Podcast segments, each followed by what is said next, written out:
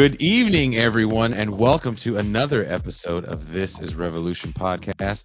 Before I went on the air, I was called by the original co host of this show, my son, Phoenix. He wants to say hi. You want to say hi to everybody? Want to cover, uncover your mouth and say hi? Okay, say hi. Okay. I'll call you when the show's over, okay? All right, love you. Press red.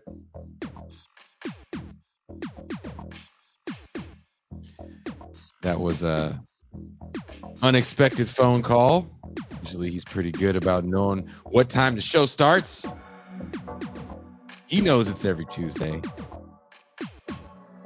Didn't even care.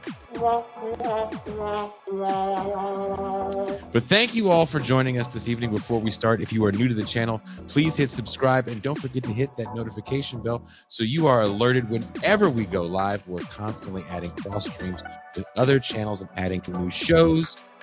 Thursday will be our bi monthly news show with the guys from Left Reckoning, Revolutionary Reckoning where we will talk about more evergreen topics. I'm sure someone will want to talk about election night. Oh, is election night. And many shows are doing coverage tonight, mostly of federal races, probably some local ones that are more important in major metropolitan areas are more important. We didn't want to do a show like that tonight. We are not anti electoral politics in the slightest here at TIR. We just chose not to do it done it in the past here. I just wanted to do something a little different tonight. Uh, so if you enjoy what you get here on TIR and have the means, become a patron. You'll get access to the exclusive champagne room. You can join us for our movie nights for as low as $3 a month or $30 a year. It can all be yours. Pascal and MT have the night off tonight, so it's just be you and me and my good friend and special guest tonight, Pasquale. Uh, and we're going to be talking a little bit of music and a little bit of capitalism. Oh, yeah. Uh, recently, I came across an interesting article about what kind of artists are on the massive music streaming platform Spotify. I wasn't that surprised to read that the music streaming site is storing mostly smaller independent artists that lack major label support and have fewer than 1 million plays.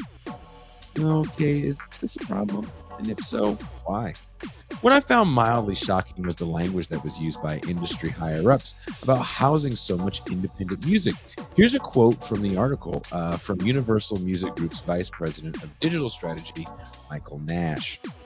The streaming platforms right now are flooded by a tidal wave of content as millions of creators are getting access. But these are essentially content uploaders. They're not artists in the sense that we traditionally think of artists.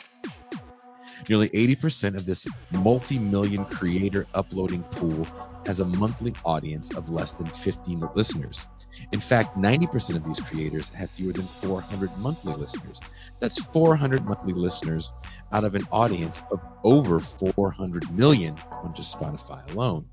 So, just to put a data point behind that, that means 90% of these uploaders are engaging less than one millionth of the platform. These are hobbyists that are playing to an essentially empty house. Nash put it bluntly that a lot of the material uploaded is just noise and not by anyone that actually intends to be an artist. What is interesting uh, it, it, was an interesting kind of way of looking at it because then it brings up the idea of what constitutes an artist and who actually has the right to be on streaming services.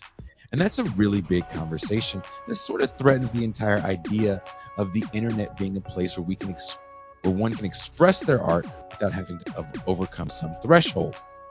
For those that are not musicians and wonder how easy or difficult it is to get music on streaming platforms, to get on any platform outside of something like Bandcamp, you need to go through a distributor and they will collect royalties for you. And we can get into that a bit later. But the point I'm trying to make here is that these hobbyists are still paying not a lot of money, but some money to have their music featured on these streaming platforms. Sites like Pandora have an approval process and take a fewer amount of submitted music. But what happens to the artists that get their music on Spotify? Well, it's still a bit of a play, pay to play game, and the major labels are still wielding power. Even in the imagined Wild West freedom of the internet, from a review of the book Spotify Teardown, Drawing on an experiment that used bot listeners to track streams, the authors visually represent how its algorithm produced music loops that displayed a repeated pattern with only slight variations according to which artist or radio station was based on. Not only did these loops look more or less the same independent of bot characteristics, but user feedback or thumbs up, thumbs down, or skip did not produce significant differences in the results. Their experiment confirms that Spotify has exaggerated its computational claims on its radio function, while also corroborating user complaints about Spotify's radio repetitiveness and recommendation inaccuracy. More pro- provocatively, Spotify Teardown questions the normative claim that the radio algorithm should produce apt recommendations. Recommendation inaccuracy may drive users away from its free service and toward a paid subscription. It may also encourage users to stream Spotify's featured playlists instead of its radio function. And finally, it might be a covert way to promote more established and financially well supported major label artists at the expense of independent and emerging musicians or neglected genres with economic ramifications. Independent of its accuracy, personalization is critical to Spotify's marketing and business model. Spotify Teardown explains that the trope of personalization encourages users to develop a sense of intimacy with Spotify. For example, commercial playlists are marketed as mixtapes, adding a nostalgic and effective value to what are actually closer to compilation albums, wherein business related aspects are more important than the creative process. In addition, the assumption that more input in Spotify's algorithm will produce increasingly accurate future recommendations compels users to do so. This means more revenue for Spotify because data produced from usage is used to lure advertisers. While personalization remains significant for Spotify, it has since de emphasized its radio functionality in favor of in house playlists and new computational recommendation formats based on taste profiles, song identification, and digital fingerprints. Unquote. Well, with all this said, let's bring in our guest tonight. One of my very good friends. He's been in and affiliated with countless bands in this moment Fear Factory, Pathology, just to name a few. He's in an amazing death metal band with his lovely wife. Please welcome, going all the way live from a secret bunker somewhere in the Southwest, Pasquale Romero. Hey, hey. What's up, dude? Oh, not much. Just surviving, you know, doing my thing. Dad shit. both, Lots we, of dad shit. We both got thrown off with dad shit. Yep. Pasquale had pre-show dad shit, and I got right as I was about to start the show. Um, my lovely son, who sadly lives 600 miles north of me, wanted to call, and I promised him I would take every call. So sorry guys, nothing stops for for uh, I, I can't put the boy on hold. So nah. So so Spotify and independent artists. Um, I did write out a question for you. Pasquale, there is so much talk about streaming platforms ripping off artists and the death of terrestrial radio. It feels to me like radio is moving into more of a talk format, and the idea of your own personally curated station has a lot more allure than an ad filled radio that is playing much less new music anyway. In your opinion, is Spotify bad for independent artists? Um, no, no, I don't. I don't think it is inherently bad um, for for indie music. Um, in fact, uh, those of us who had the pleasure of trying to do music for a living as far back as the 90s remember um, how bad radio was for indie music uh, Oh, God, because yes. it was extraordinarily difficult to get music on the radio. Um, you know, maybe local college stations, but it was uh, you you would not hear yourself on you know mainstream stations as a local. Um, but uh, you know, Spotify itself, it's just hard for me to blame them, but I kind of take the same view of them that I do of kind of how social media at large is, where it's like, you know, it, it's they're all bastards. Like eh, there's you we can split hairs over who the good ones are versus the bad ones, but I mean that's there's just bad and worse really. Mhm. But uh, but as far as how it's affected indie, no, I actually think that one of the the you know silver linings is that there's better access to music. Um, you know, because of Spotify, um, you know, and platforms like it, which, you know, again, it's like, uh, do I agree with the way they do things? Hell no. But um, I, you know, what can I say? It's like, uh, how else, um, you know, is the general public going to find stuff, you know? and and that's like my my big beef it's like um as a as an independent well i i, I don't like to say independent artist anymore because i don't feel like um, i'm doing all the things that i did when i was an artist. When i met you i'm not doing all the touring. I think part of being an artist is getting your music out there. And if you think that the only way you're going to get your music out there is via a streaming platform i think you're kind of sadly mistaken. Um, you know, originally, um, the death of music was supposed to be recorded music. Right. I don't know if Yeah. people really understand that. You know, sheet music was the way to go. You know, some time ago, people wrote songs and you sold it. It became sheet music so people could play it. And live is where you had to get your your music enjoyment. And I, I didn't write this question out, but I think it's it's constantly part of a conversation that you and I probably are constantly having. You know, we could throw Conan Neutron in the mix. I'm having this with him as well, and whoever else is listening uh, or watching the show that's uh, that's an artist, which is uh, how much do you really rely on a streaming platform, and how much do even you know major label artists rely on a streaming platform? Because ultimately, the radio is you know getting paid from your song on the radio is still a relatively newer phenomenon.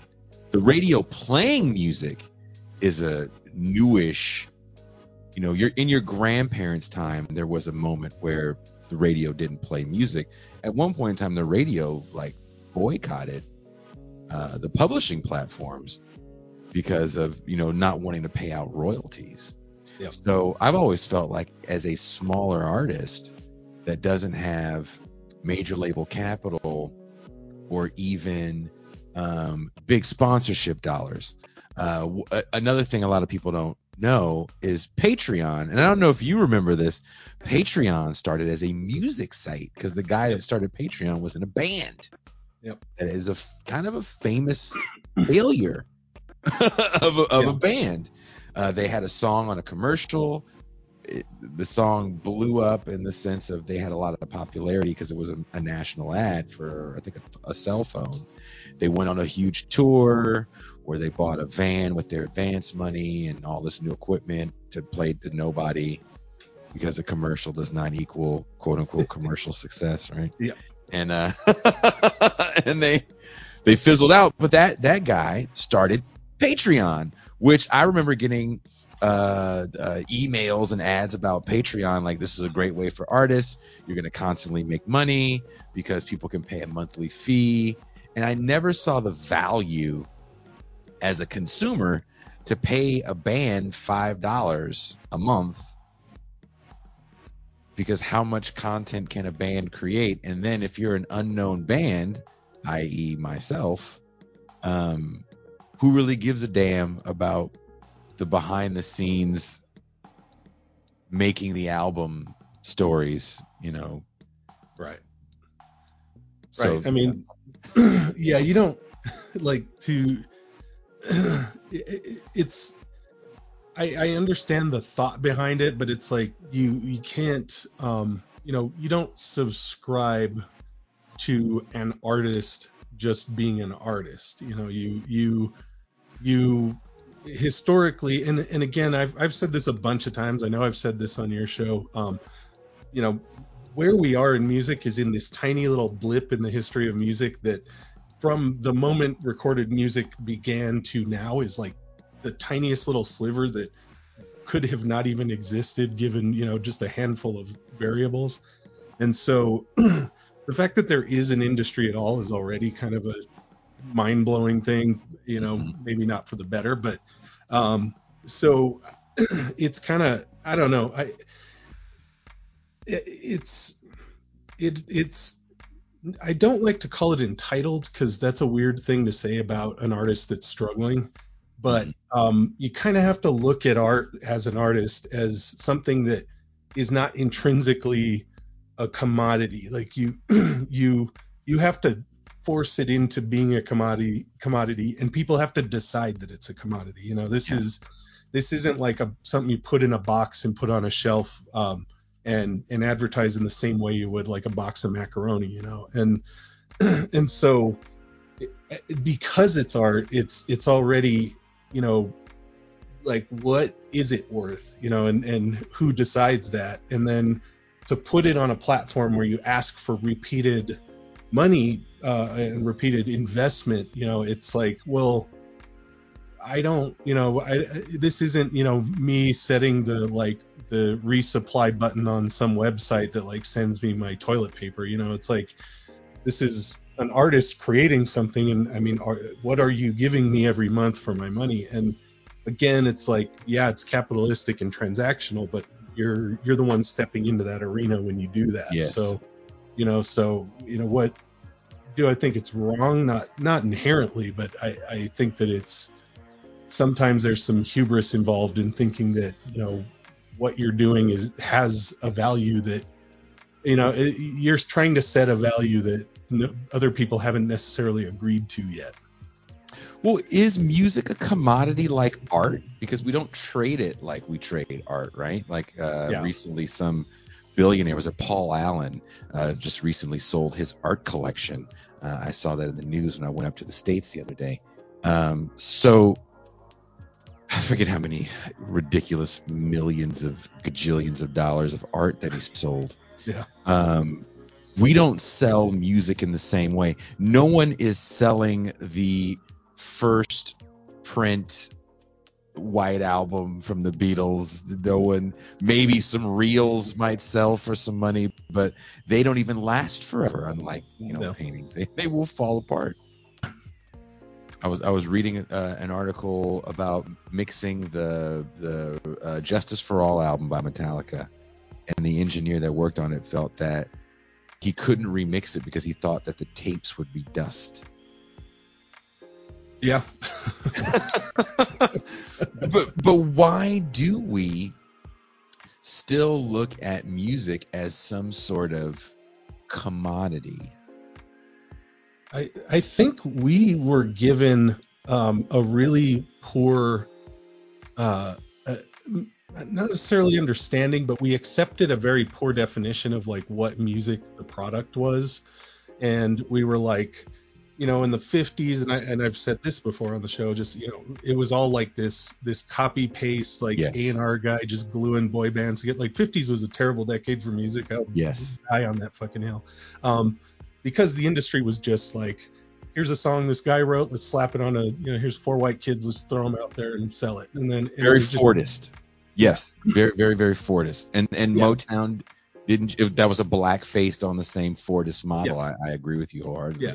I mean, the A and R era was was really awful and actually set the worst. It set the tone for the music industry that started the ball downhill that led to where we are and why all of a sudden we're like what the fuck but it's like dude we weren't supposed to be here we weren't even this wasn't this isn't how art is this is just that people with a bunch of money figured out that they could just slap music into into the ears of kids through radio and TV and everything and at the record stores.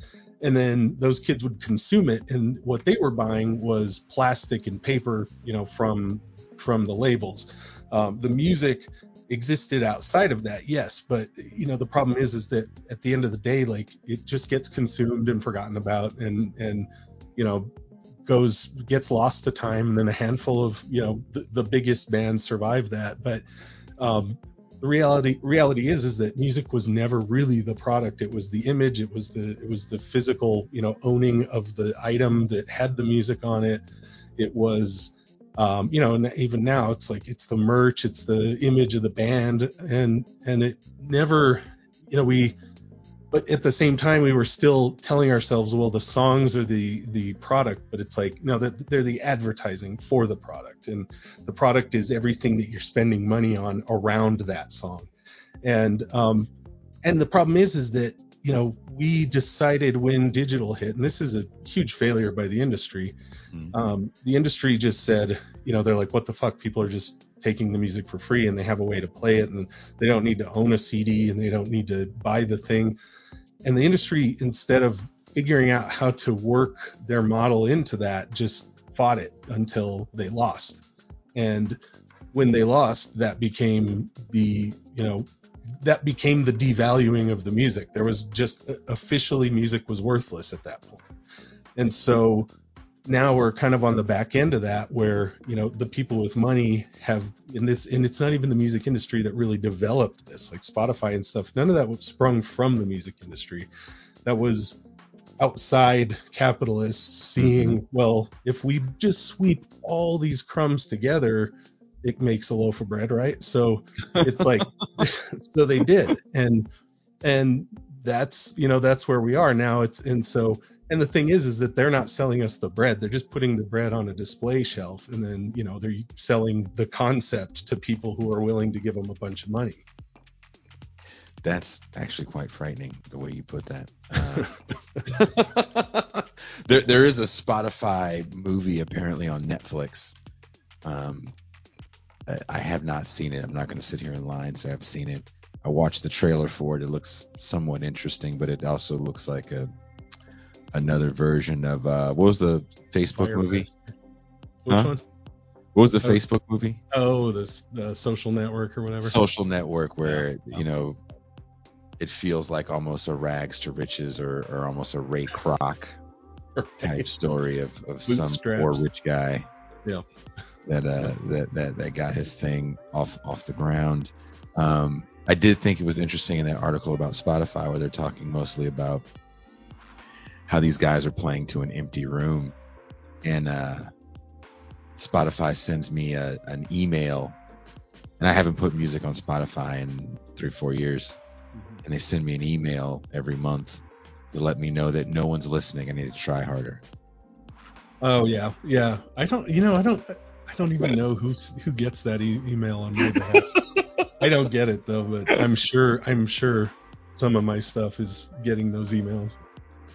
Well, there's sites like Bandcamp, which uh, for those people that don't know, uh, when you get your music on the Pandora, Spotify, any of these sites, Blast FM, I remember was the first place I was on years ago.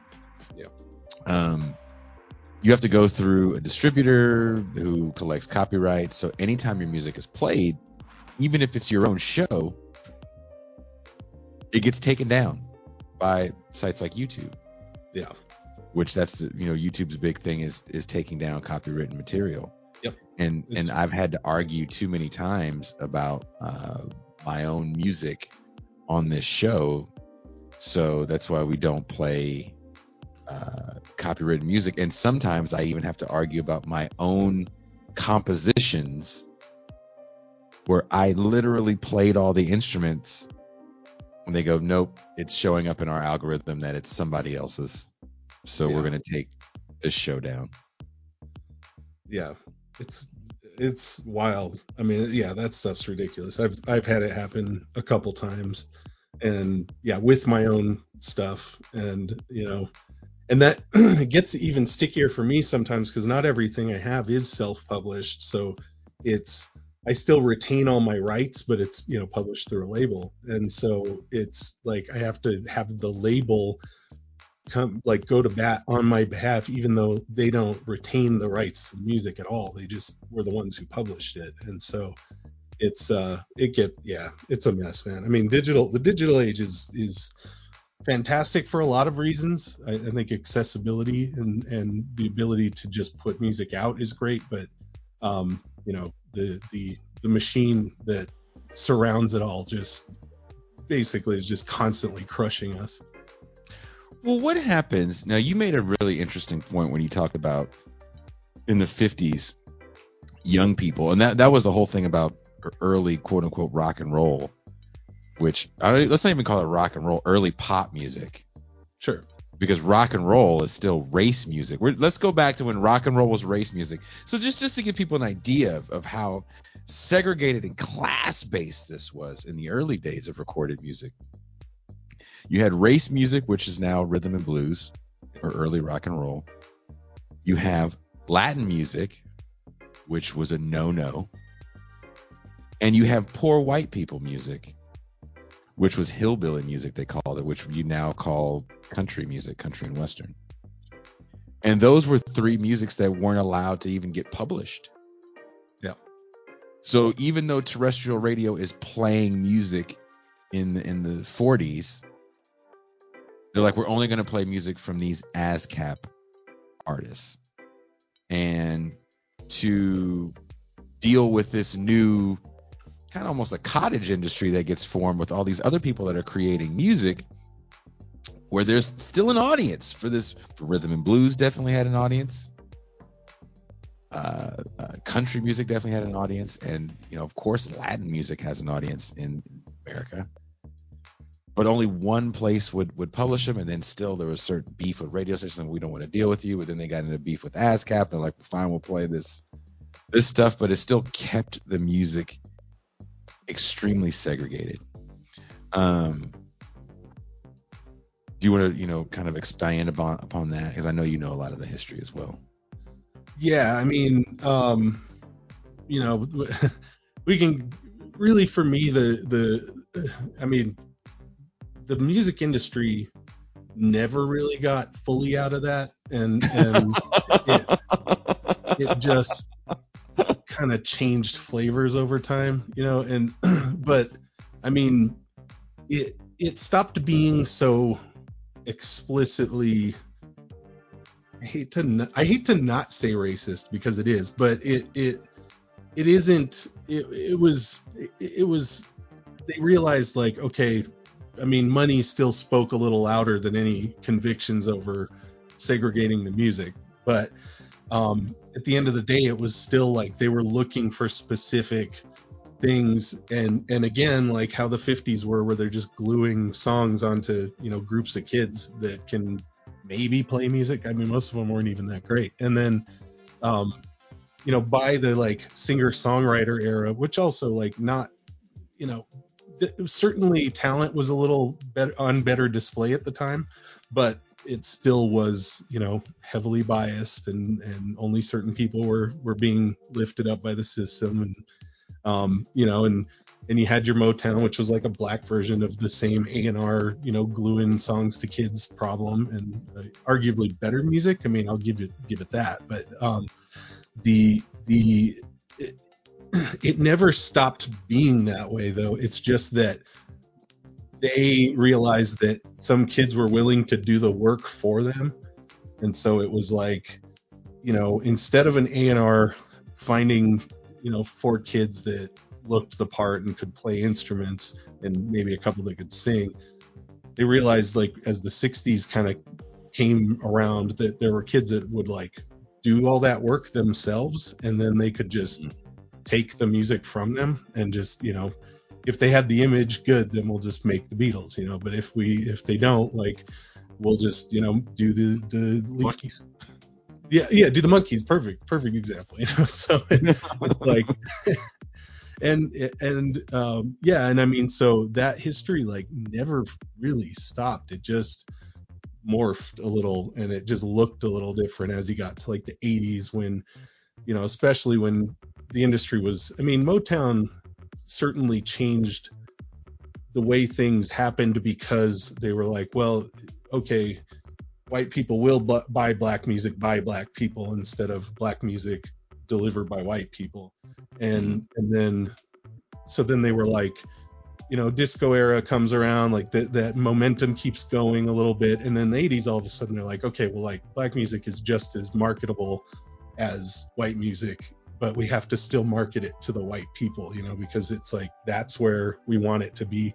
And so it just stayed that way. So like i don't the thing again it just when i look back like when people complain about the current state Mhm. it's like yes it's fucked. I, I it's fucked but it's always been fucked. It's always been wrong. Um is it was it possible to make a better living in the past? Uh, i guess. I mean i started when you could still sell records and and it was easier for sure but at the same time it's like it depends on what your goals are you know? Like do do i have more control over what i do now? Yeah i have a lot more control over what i do. Um i don't have to please anyone with what i write. I don't have to um you know i don't need approval for what i do.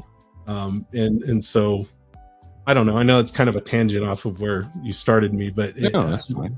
you know, I just I think it's always been bad, and we need to not forget that because um, it's that that stupid, you know, coloring of nostalgia that we get, where we just are like, well, remember back when you know got like three million dollars to make a record? It's like, Yeah. yeah, but like that that was like one in a billion bands that could do something like that. Like Thank you. what were the working artists doing back then? They were doing nothing because no one heard them, and they mm-hmm. played bars until they gave up. And like, that's why it's different now. It's like at least you know, I mean, I know local bands that have been around since the '90s that are still local bands, but they at least get to put out their records, you know. So Yeah. I don't know.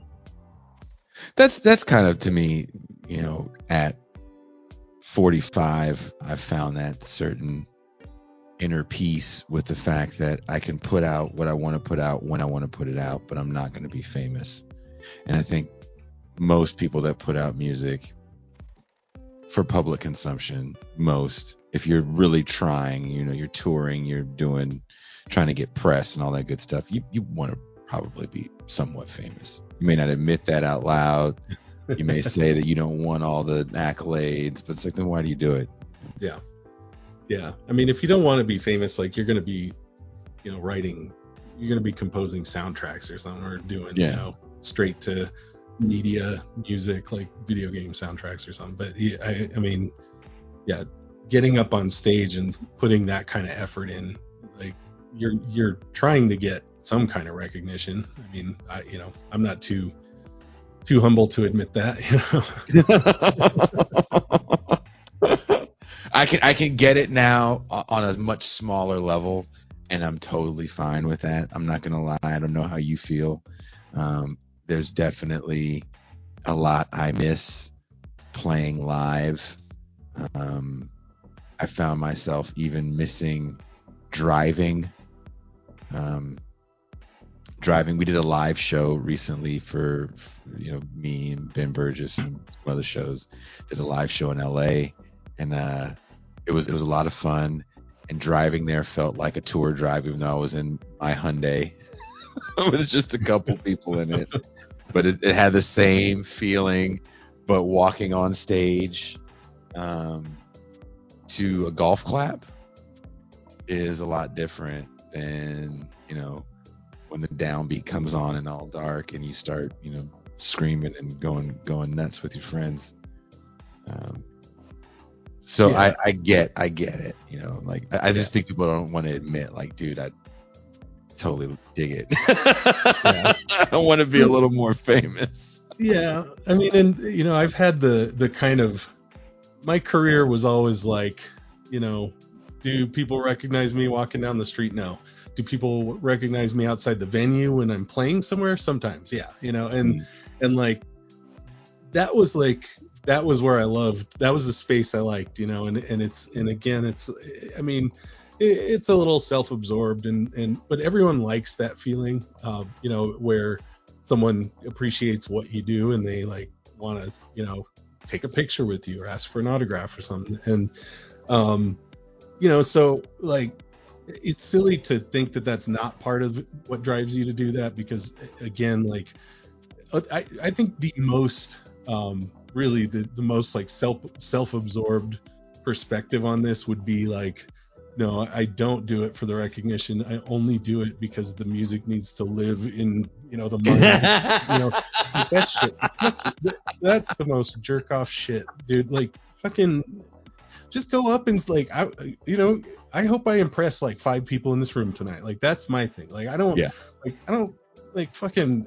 My music is has never been, you know, high art. It's been stuff that I just did from the heart and like I hope people like it and you know vibe on it and stuff but it's just I don't know yeah it, it's it's silly to think that there's like you don't want recognition for it because if you don't then you wouldn't you literally why the fuck did you walk out on that stage Oh yeah, dude. It's it's. I can't stand um, people. So I'm getting teased from um, one of the people that is has is off tonight. Um, one of the the show producers is off tonight.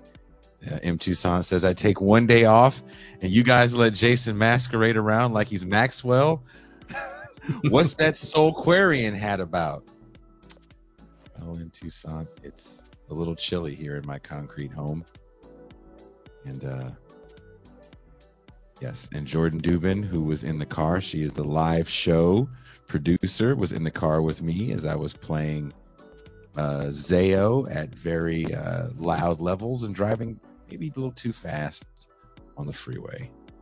So she also knows what tour driving is all about now. Um, but I, I do want to ask you about this. And this is going to sound like an old guy ranting, and I don't care. all right I am an old guy. I'm going to rant. There was still, even though we bought this plastic and paper that the, the industry gave us as the representation of music, we actually had ownership, if you will, of these songs. And we made trips sometimes to record stores. Um, I've mentioned this on the show before. Um, we asked the record store person about certain genres of stuff, and they could point us in the right direction of what was cool, or maybe your record store had the staff picks. Um, we don't have that anymore. Music is way more disposable, I think, in this era than it was in the era of people actually physically owning CDs, records, and cassettes. Do you feel that same way, or do you feel that that disposability hasn't really changed?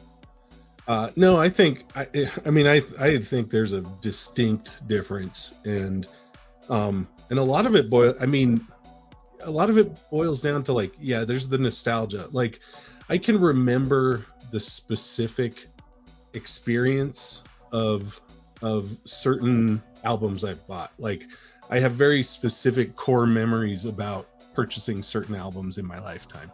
Um, uh, like for instance, 1989, October of 1989 in San Francisco, I went to Aquarius Records with my dad. He took me in there, and I found Faith No More on a local band shelf. Mm. I bought um, the album uh, Introduce Yourself, and that was my introduction to that band, who became a personal favorite, lifelong personal favorite band. Mhm. Um, and that, like, there is not an analog to that in the digital era. Like, I have discovered some bands I love on um, on on digital. I, I've discovered lots of great bands on on platforms, and uh, you know, and that's good too. Like bands I probably would have never heard of if I hadn't uh, been on a digital platform, but I will never have the memory of like, you know, walking into a record store, finding something that I only bought, mind you, based on just the, the recommendation that it was a rock band that was a local band. And I was in San Francisco and I was like, I'm not, you know, I want to get a band that nobody that I know would have heard. Yeah. And like, that's, that's what I had. And this was on tape too. And so, so it, that was like, um, you know that sort of thing is just very like formative and i don't think there's any way to get that with with the modern day like the, you had to put effort into finding music you had to put effort into you know buying it. You had to have money for it when we were kids. Like you know it, that was like a big deal. You know for me, I mean, buying a record was it was never a cheap proposition. I mean, it was like I had to have some money to to spend, and I would like earmark my own money specifically for one album in you know two months sometimes like it was it could be really hard to do you know and as a teenager i spent basically all the money i made at jobs on on music stuff on if it wasn't records it was you know music gear and stuff but Mm. i mean that that like and nowadays it's like yeah i just i float past songs like you know a million a day it feels like sometimes and i don't even you know i'm like oh that's cool and i don't remember the song five minutes later I, I yeah, I feel that you know. So I didn't do, and I don't know anyone listening to the show. Anyone listening to the show right now, and anyone's going to listen to it later, please leave a comment and let me know if you ever did this. I would love to know if you did this and what your experience was like. Did you ever do the penny a month Columbia House? or penny for 12 tapes Yeah. or whatever it was. Yep. Yeah, you had to like tape the penny to the the card, and like yeah, yeah. I had to actually put an actual Yeah, penny. it made you mail them a penny. Um, yeah, oh, I did that. I I'm sure so, somewhere in the annals of history, there's like a string of collection notices for 14 year old Pascual Romero. Like I It took him years to get his credit right, people. By the way. yeah. Hey man, like you you you let you let a teenager do this, so it's on you, man. It's Well, you know, I, I didn't know that those were different cassettes than the actual cassettes. Yeah. Yeah, Like they wouldn't have liner notes in them, and Yep. Which were- liner notes for me is how I discovered bands. yeah, You Yeah. know, the liner notes for those early Metallica and Megadeth records were were like um, a who's who for me. Like, okay, they said oh yeah, this band, and you know, I got to go check out this band, and okay, they said Las Rock, so I got to go meet. I ended up getting to know some of these people in real life, living at that studio, which was pretty cool. oh yeah. Oh, Because yeah. my first instinct was like, you were the liner notes to kill them. Holy moly! but but I want to know if you guys had experience doing that, and what was your experience for what they suggested you should listen to? Because I remember when I did it, they sent me. I did it as as a as an adult. I, I was 21. I got married young, and I remember I, they sent me um, Diabolus in Musica, Diabolus in Musica, that whatever Slayer record, yeah. and um, then they sent me Blackstreet. Oh okay. uh, Two albums that I never bother listening to. Yeah. But it's kind of like the, you know, kind of like what we were, I was reading earlier about the the lie of the curated experience by Spotify Yeah. and and Pandora. You know, you're definitely going to get a lot of the same songs, which is frustrating because the article started off the one that I, I had sent you, and it's called "Statistically, No One Is Listening." A hundred Spotify hit the hundred thousand uploads a day mark Yep. every day, seven days a week, a hundred thousand songs are uploaded onto Spotify a day. And I know some of those songs have to be in the trip hop instrumental Oh, genre. It's like And whenever they make- 75,000 EDM songs. They send me the same 20. Yeah. I get the same. No, I have discovered uh, an artist here or there. Um, generally, it's stuff I just missed. You know, I, I, one thing I do like about these streaming services is that I can go back for the whatever nine dollars that I pay and listen to stuff that I didn't really think was cool when I was younger or had the ability, like you said, have the money to buy. Like I always wanted early Def Leppard stuff. Oh yeah. But it's like, you know, when you got to make that choice, leprosy Yep. or high and dry, Chuck's winning every time. Yep. Yeah. Yeah. every that's- time. That's that's that's that's literally like I, an ex, that is an, an experience that in yeah like I can relate to fully because that that's exactly how it was for me. Like, and I was a kid that I did take some pretty wild swings when I'd go to the record store. A lot of it had to do with just the fact that there were, you know, discounted records and and so like, you know, it like for instance when I got into Sepultura, I went to get um I guess it would have been Arise at the time. Ooh. And and that is fantastic legendary record, but um but that record was it, it, was it was like, you know, 14 bucks. And um and uh, uh, the I'm spacing out on the name. It was like their very first one, which is like a split EP kind of thing, and um, where the Troops of Doom was on it, but it was a really early, really bad recording of it, and um, and it was like their first like basement tape record, and um, and I bought that and Morbid Visions, that's what it was called, and uh, and like it sounded terrible and and the recording was awful but i knew songs that none of my friends knew because i had their first like their first demo It's like getting know. haunting the chapel, right? yeah yeah And so it was kind of cool but at the same time like I, it took me a while to get up to speed with a lot of bands because i was buying you know, the bargain basement stuff but at the same time when the stuff once i was really into a band anytime new stuff came out that was like what i got and that was to the detriment of discovering back catalogs and Yeah. nothing I liked was on the radio. I mean, some of it was, but you know, it, it- everything I really liked at that time was you know way too subversive. And um, we we did have a, a, uh the college station did have it still does to this day. KUNM has uh, a show called Tombstone Rock on Wednesday nights. Oh, they play metal. Yeah, it's 10 p.m. to like 2 a.m. or something, and it's like death metal, like super heavy stuff. So I discovered a lot of bands that way. I would literally just run, I'd get blank tapes and just record the whole thing every single week. And, uh, but other than that, yeah, my exposure was really limited because, you know, people who were into that music, it was a small group of friends, like we'd exchange tapes and, you know, tape them off of each other and stuff. But at the same time, we also, even back then, understood like if we like a band, we got to like support them. So we try to buy the records, at the very least, buy tickets and go see the shows, you know. But, you know, I don't know. That's, that's, I, I, guess, I don't know. This is going to be the old guys waxing nostalgic It's, episode. look, it's, it's it is what it is, and I think there's some importance in thinking about you know these eras of the past and and where we are today, and how much things haven't really changed that much. I was talking with a a friend I've made here. She's she's a little older than you and I. She's in her 50s, but she was a, a rocker chick back in the day in SoCal. She sadly is deported down here. And she was telling me about she saw Kerrang magazine in the record store back in the 80s. She said this must have been like 87.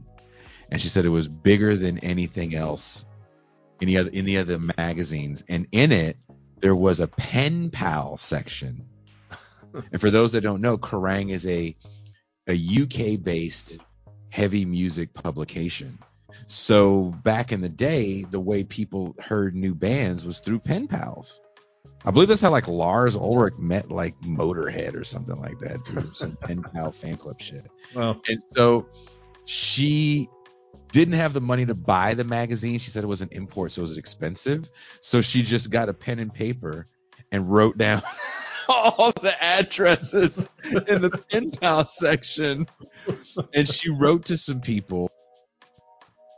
And uh, it, she goes, they would send her music, and she was discovering all these cool heavy bands, all these cool heavy punk bands. You know, she was her first time meeting like vegan, you know, straight edge hardcore people before there was a term for vegan straight edge hardcore. You know, you know, this is the that era. We're not quite the end of history era. And she actually ended up meeting. She says she's still to this day friends with one of the pen pals she made. in, in this, you know, from taking addresses off of the back of a magazine wild. um, to the point where she actually submitted her own ad uh, for for pen pals in the magazine, which I think is interesting because I don't I don't even see us in this era getting in a group to discover new music or meet people with with uh, like-minded interests. Yeah. Yeah. No, I know. Yeah, I I don't I don't know what I don't know what that looks like these days. I mean, I got a neighbor kid who's like 20 years old, and he's a little metalhead, and and he has like a little band and stuff. But um, but yeah, he like I mean, he loves talking about music and stuff. But I'm like, but how are you like discovering it? And he's like, oh, I just you know go on Spotify and like look for what's recommended or go on YouTube and it's like man like but what do your friends like talk about? He's like, oh, my like, damn, man, you're in a band and you guys aren't talking about what you're listening to, man. Kids these days, I, I don't know. I thought that's all what you do when you're at band practice is talk about whose album sucks. Yeah, that's yeah, pretty much. And then you rip them off. Yeah. fucking Pantera riff sucks. Listen, I fixed it. yeah, we're just gonna play it backwards and yeah. three, four times and that make yeah.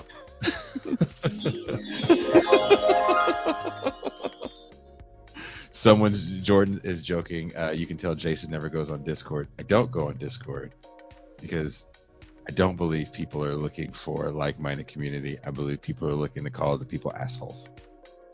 Oh yeah. so I don't.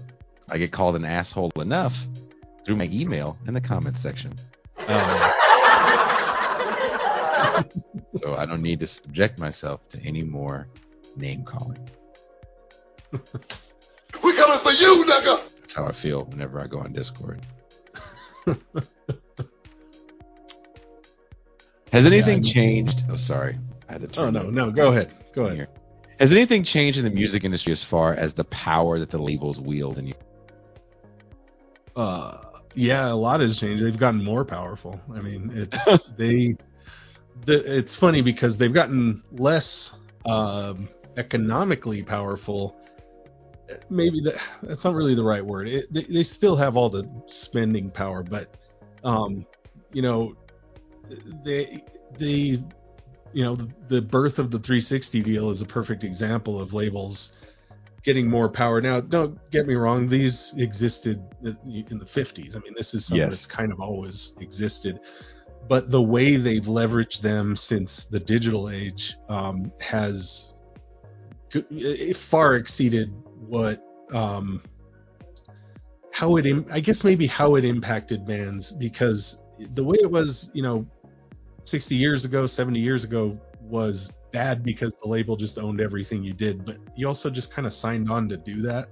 It was like, yeah, you play these songs, you tour all over the place, and we pay you, you know, seventy-five dollars a week or whatever it was, you know, and it, and it's like, okay, I mean, I, it's stupid, but okay, if that's the system, that's the system. But you know, there's doesn't seem to be a lot of pretense, but nowadays it's like yeah we'll put your record on spotify and we'll market it in online uh, uh, magazines, and you know we'll get you some uh, features on you know Revolver or something, and and uh, we'll we'll make sure that you know you get featured on like some Spotify playlists and this and that. And then, you know, all we ask of you is all the money back that we give you to do this, which is not much to begin with. It's like, you know, few grand usually per album. And then on top of that, they're like, oh, and also, you know, we need like a massive cut of your merch and we own rights to your branding and we take cuts of your tours that you know if you're lucky you're not already spending money to be on with buy-ons and stuff um, so it's really uh, I, I, think they've become more insidious because they've had less ability to leverage music itself as a product you know and so um, you know because they're not no nobody's pressing you know 3 million units to ship out to stores anymore. And so now it's like, well, we'll publish you, you know, we'll we'll have an intern at a warehouse publish you to Spotify and then you know, we you owe us everything and you're going to tour and come home with, you know, you're gonna, you're gonna feel like you have some money and realize that you know you just spent eight weeks on the road for a thousand dollars and you're you know and you're going to just repeat that cycle until you give up on it you know and and that's why i think yeah the labels honestly gained power by this situation. Um the flip side of it is they have less power over artists to begin with um, because you just don't have to play the game anymore. It's really like not even, in my opinion, unless you have something that truly is already going viral and you're making money off of like YouTube with your music video or something. And then a label comes in and says, well, we can amplify this X amount and you just give us X amount of what you make you know, yeah, that that would probably work because they know they're getting in business with someone who's already making money. But if you're, you know, just any small band, like the, uh, frankly, the last thing you should be doing is trying to get signed. You should be trying to figure out a way to get popular without getting signed and you know you can you can literally just email revolver magazine you can just be like hey what's it going to take for me to get like you know a, a a banner on one of your articles or something, you know, and they will take your money. Like they don't care. And and it's not like the the the ability to do that stuff is not exclusive to the labels anymore. So, you know, I, I don't know. Like I think that yeah, they they have less power less power in trying to leverage you to it, it, you know you you don't have to feel like that's a goal anymore like getting signed doesn't mean shit anymore so just if if you if you go into it with that mentality, they have zero power over you. But if you're those kids that just are like, yeah, it's gonna be like Motley Crue when we get signed, you know, it's like it's like, dude, you're gonna you're in for a horrible time, man. You're gonna you're gonna reach your mid 30s before you realize how badly you've sunk, and then you're gonna have to start your life over. Figure out how to be an adult. Yeah, and then yeah. they're still gonna own your shit. So you know, it's like, yeah. Well, there is still something to be said about the ability to get into these places because I still think there's some bit of gatekeeping in the sense of um, PR companies. I think wield a certain amount of of interesting power when it comes to getting you in certain publications. And to your point about getting uh, you on a playlist or on sure. the online version of a of a big uh, publication in your genre. Uh, that still costs quite a bit of money. You know, yeah. hundreds, uh, if not thousands of dollars uh, per month um, yeah. that you pay a PR company. And some of these PR companies, it feels like there's a mill system where if you pay a certain amount, you're at a certain tier, then the, because the whole idea of being a no name with the PR company is that the PR company feels that you are a viable talent and you mesh well with what they do and they have a bigger artist who they can leverage to get you publicity. If you want right. this exclusive from Justin Broadrick, well, you got a deal. You have to listen to uh, Jason and Cindy's album. You don't have to like it. you definitely aren't giving it a glowing review if you don't like it, but you have to listen to it and you will write a review about it so you can get this exclusive right? Um, which is you know why people want to deal with PR. But it feels like there's even less of that. Like a like when I say mill, I mean like here I paid you my six hundred dollars a month or whatever I can afford, and you're gonna get me uh, the Revolver website, which no one really goes to, is gonna play my song for a month. And if I don't have the money to constantly pay you my six hundred dollars, then uh, that once that month is up, so is your care for me, and so is everyone's interest uh, in me.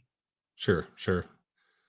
Yeah, and I mean it's um, well in the PR industry is it is in a weird place right now. Like you could do a whole episode about that specifically and where that's gone. but um, where where the uh, you know it, right now, like it's such a hot market that there are PR companies or or PR companies that are that are geared towards just like you know being like hey like you know pay us $150 a month and like you get this many plays and this many like they're they're hmm. basically trying to game the system on your behalf. And then they will like get you on playlists and get you in you know certain little features and stuff but they just like do this shotgun approach. Like my inbox on Instagram is like just my all the those filtered out yeah. emails. It's yeah. just all those people all the time. oh we we can you know we can get you you know th- this much uh, uh, engagement and we can get you all these you know comments and this Love your music. yeah and it's like dude like what, what do you do you even know who i am like are, you know and i know you don't it's just that i have one of those those profiles that that's a music page and so they just shotgun at people like me.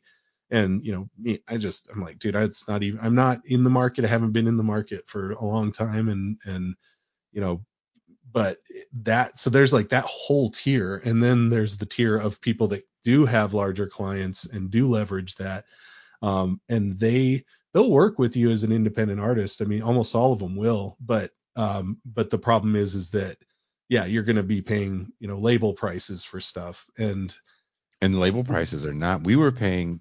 So so Pasquale knows me from my my previous band uh, with with my ex, uh, La Fin Absolue du Monde. Um, and, th- and that this poster behind me is still one of my favorite shows.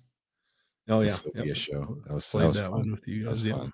yeah that was fun. Um, but uh, we were paying, I think, and it was like a hookup deal because we knew someone that knew someone that knew someone at this PR company that worked with Swans. Mm, okay Um, and then Billy Gould from Faith No More knew him, and he gave us like, oh, these people are, are legit. Um, but it was like fifteen hundred dollars a month.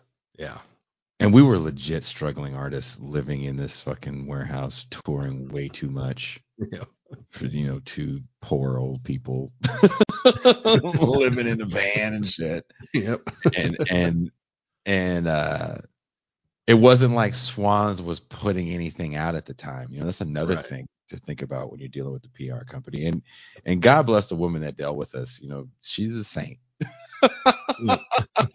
she got us a lot of features. We got featured in stuff we that still shocks me to this day. Yeah. Sadly, I lost a lot of that stuff. Um, but oh, dude, yeah, PR is that that we should do an episode one day on uh, on PR itself. Oh yeah, God. that you want you, yeah, that's that business. The in, industry's dirty, but boy, it gets real dirty over there. Ooh, I don't think people really understand No. like exactly how dirty that shit is. Yep. Because like when you say paying label prices for PR, like oof. Yeah. Yep. Good PR is expensive, and and the only reason labels, I mean, again, like, you know, I, I'm talking about labels like Prosthetic Records and Century Media and stuff like these. These are really by, well, Century Media is pretty big by today's standards, but but you know, a lot of like Prosthetics a great example. Like they're not they're not really a big label per se. Um, very small crew of people running that. Um, but the you know the way they get their PR strength is by being willing to pay premium, you know, top dollar for their biggest artists and then, you know, using that, using their biggest artists to leverage PR firms or or whoever their marketing partners are to, to say, okay, well, like we're gonna, you know, you guys will get these guys. They make you guys money, but you guys need to, you know, throw these five bands into the mix so that they can also be lifted, you know, by by our heavy here. And and like so they are, you know, if those little bands independently were trying to pay for it, yeah, it's like fifteen hundred bucks a month or something. But you know, because they're lumping them in with their bigger guys, like they're getting a, you know, it's a much better deal for the label because again, they have the buying power. So they, they, you know, they'll pay six grand a month to cover like a huge swath of their roster, you know, and and that's that's the big difference, and and arguably probably one of the only places that labels still have an, any real leverage, you know, because it, again, and especially in the genres we we exist in, it's never been big money. It's there has never like like if there is a millionaire in death metal, it's not from death metal. Like it's that person married rich. or it's like Tosin or someone, you know, a rich kid. Who's, you know, yeah, you talked about this on the last episode. If you guys haven't heard the last episode with uh, with Pasquale Romero, please go back and listen to it. I wish MT was here to post the older episode, but uh, where we talked about that a lot of these people can stay alive as the, as with a changing industry where you don't have the same revenue streams, um, or you or you're not even getting played on radio because they come from money. Yeah. Yeah. Most bands that you still hear, like, oh, this band's still not, yeah, they come from money. yep. And you you'll see it, man. Um, I mean, the, you know, uh, in Tosin, like, don't get me wrong, I really I like Tosin, the guy, very nice guy. Um, also, uh, insanely talented musician. Um, Mhm. but you know, so he's put in that work, but he also is just well off to begin with. Like he drives a very expensive sports car, and I positive it's not animals as leaders money. I'm positive it's not selling guitars money. Um, you know, and I know his brother's like a fashion designer in New York, and you know they're also a notorious group for being you know affluent kids to begin with.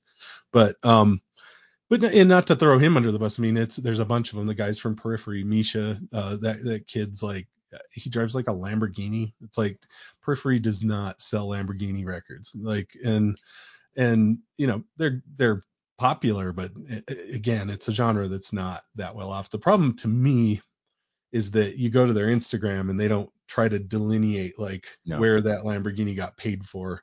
And and I'm like, dude, like you I mean, maybe you're making some decent money now because you've got like DAWs that you're selling and stuff, but I mean, like the core of what you're doing is you're not making millions of dollars selling death metal or not, you know, prog metal records. Um and you know, it's I don't know. I guess it is a little offensive just but again, it's also like it's image. They're selling their image that way. That's that's how they want to be, you know, they want to they want people to think that that's how they're living as a result of their music and, you know, I mean, I get where the temptation comes from. Again, we were all a bunch of kids raised on, you know, Motley Crue and shit and Motley like Crue and, and Reaganism, right? We can't forget Yeah. those two things. Yeah. Like those, like let there'd be, there'd be no Motley Crue without Reagan, man. No Motley Crue without Reagan. Yep, And that's, yep. that's one of the things I wanted to bring up. Uh, you know, I, we we are over an hour right now, so this is this is free champagne for everyone. We still are going right. to go to the champagne room. At least I am. I can't speak for Pasquale. I'm definitely going to do the champagne room, but Yeah, I'll hop want to give you guys some some free champagne for a little bit uh, with this question. You mentioned this, and I think this is very important, and, I, and I'm mad we, we kept skipping over this. That era, that singer songwriter, burgeoning hippie movement era, this very self-important era, an era I've written about. The last thing I wrote about was about this moment, um, where this is the age of important music and the Bob Dylans of the world and the and the Carole Kings of the world. That uh, Carole King starts off in a mill. Yep. She starts off in a songwriting mill. Yep. Um, who becomes, you know, legendary singer songwriter Carole King. Um, so important with it. Like any white person with an acoustic guitar and a frilly shirt and maybe one of those leather jackets with the fringes. Yep. Uh, you're you're you're doing something important. And if you sound like this, and then you know you're you're really important. Yep. Um, I I feel like that's also this moment where marketing for the whole, you know, Adam Curtis talks about it in Century of the Self, goes away, and now we can market towards the individual. Yeah.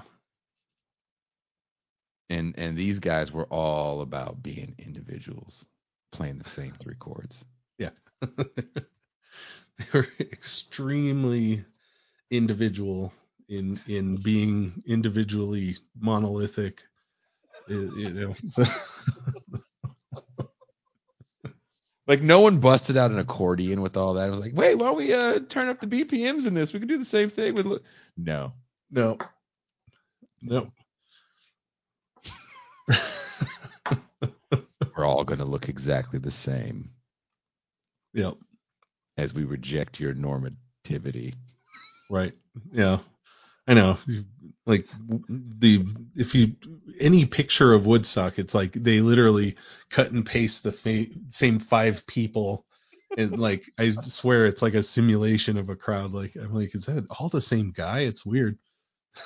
And and what's interesting to me is that you know if you talk about this era, you know you mentioned it earlier. We've talked about this how this era of music was really segregated to the people that could afford it. You know, kind of Yeah. the same way we talk about uh, news stations and why they market towards older people because they can afford the advertising. Yeah. So we want people that can afford the concert ticket and the album, and you know we're not selling merchandise at this level, but that's the consumer we're looking for. Yeah. And this new important music still spoke to that consumer, in my opinion. Do you disagree? No, no. I mean, I think that's pretty right on the money. I mean, I don't know. I you know what I mean? It's like Yeah. the, the it's just the the middle class cat just changed his outfit. He Yeah. took off his Letterman jacket for the fringy jacket. Yeah. Because the fringy jacket said, "I'm not going to Vietnam." right. That's what that said. Yeah. Yeah, and I mean, I don't know. Like, I, I always think about, you know, my uh, my father, um, who was, uh, you know, a big, you know, big music fan in the '60s, and um, saw a lot of the greats live, and and um, you know, was part of the counterculture, but like he was, you know, over over there on the Chicano Revolution side, and you know that side just did not have anything that spoke to it at that time. And and you know and and black revolution didn't either really. You know it was like those cultures they were trying to like fold them into the you know this, look at woodstock. Like woodstock's a perfect example. Like you've got guys like jimi hendrix and carlos santana Mhm. and like they're not speaking to the roots they came from. They're speaking to the crowd in front of them which is mostly kids who are like i'm not going to the war. It's like you weren't going in the first place. Like you're you're not you weren't going to go. Like my dad like his generation of of chicanos are going to go. Like jimi hendrix all his his generation of black kids are all going getting their asses shot off. Like you guys are not the demographic. Like they they know how to pick around you guys. Like and and like good for you for being against it. Like i'm not going to begrudge you that opinion but like you know but then that's been politics this whole fucking time. So i mean that's a that's you know its own thing. But it's it's just that i, I don't know like like that whole that whole singer songwriter era to me was just again it's like the industry knew what it was doing and the people who were eating it up were just you know just morphing through you know they're just morphing through the the the phases you know and it's that's how it's always been.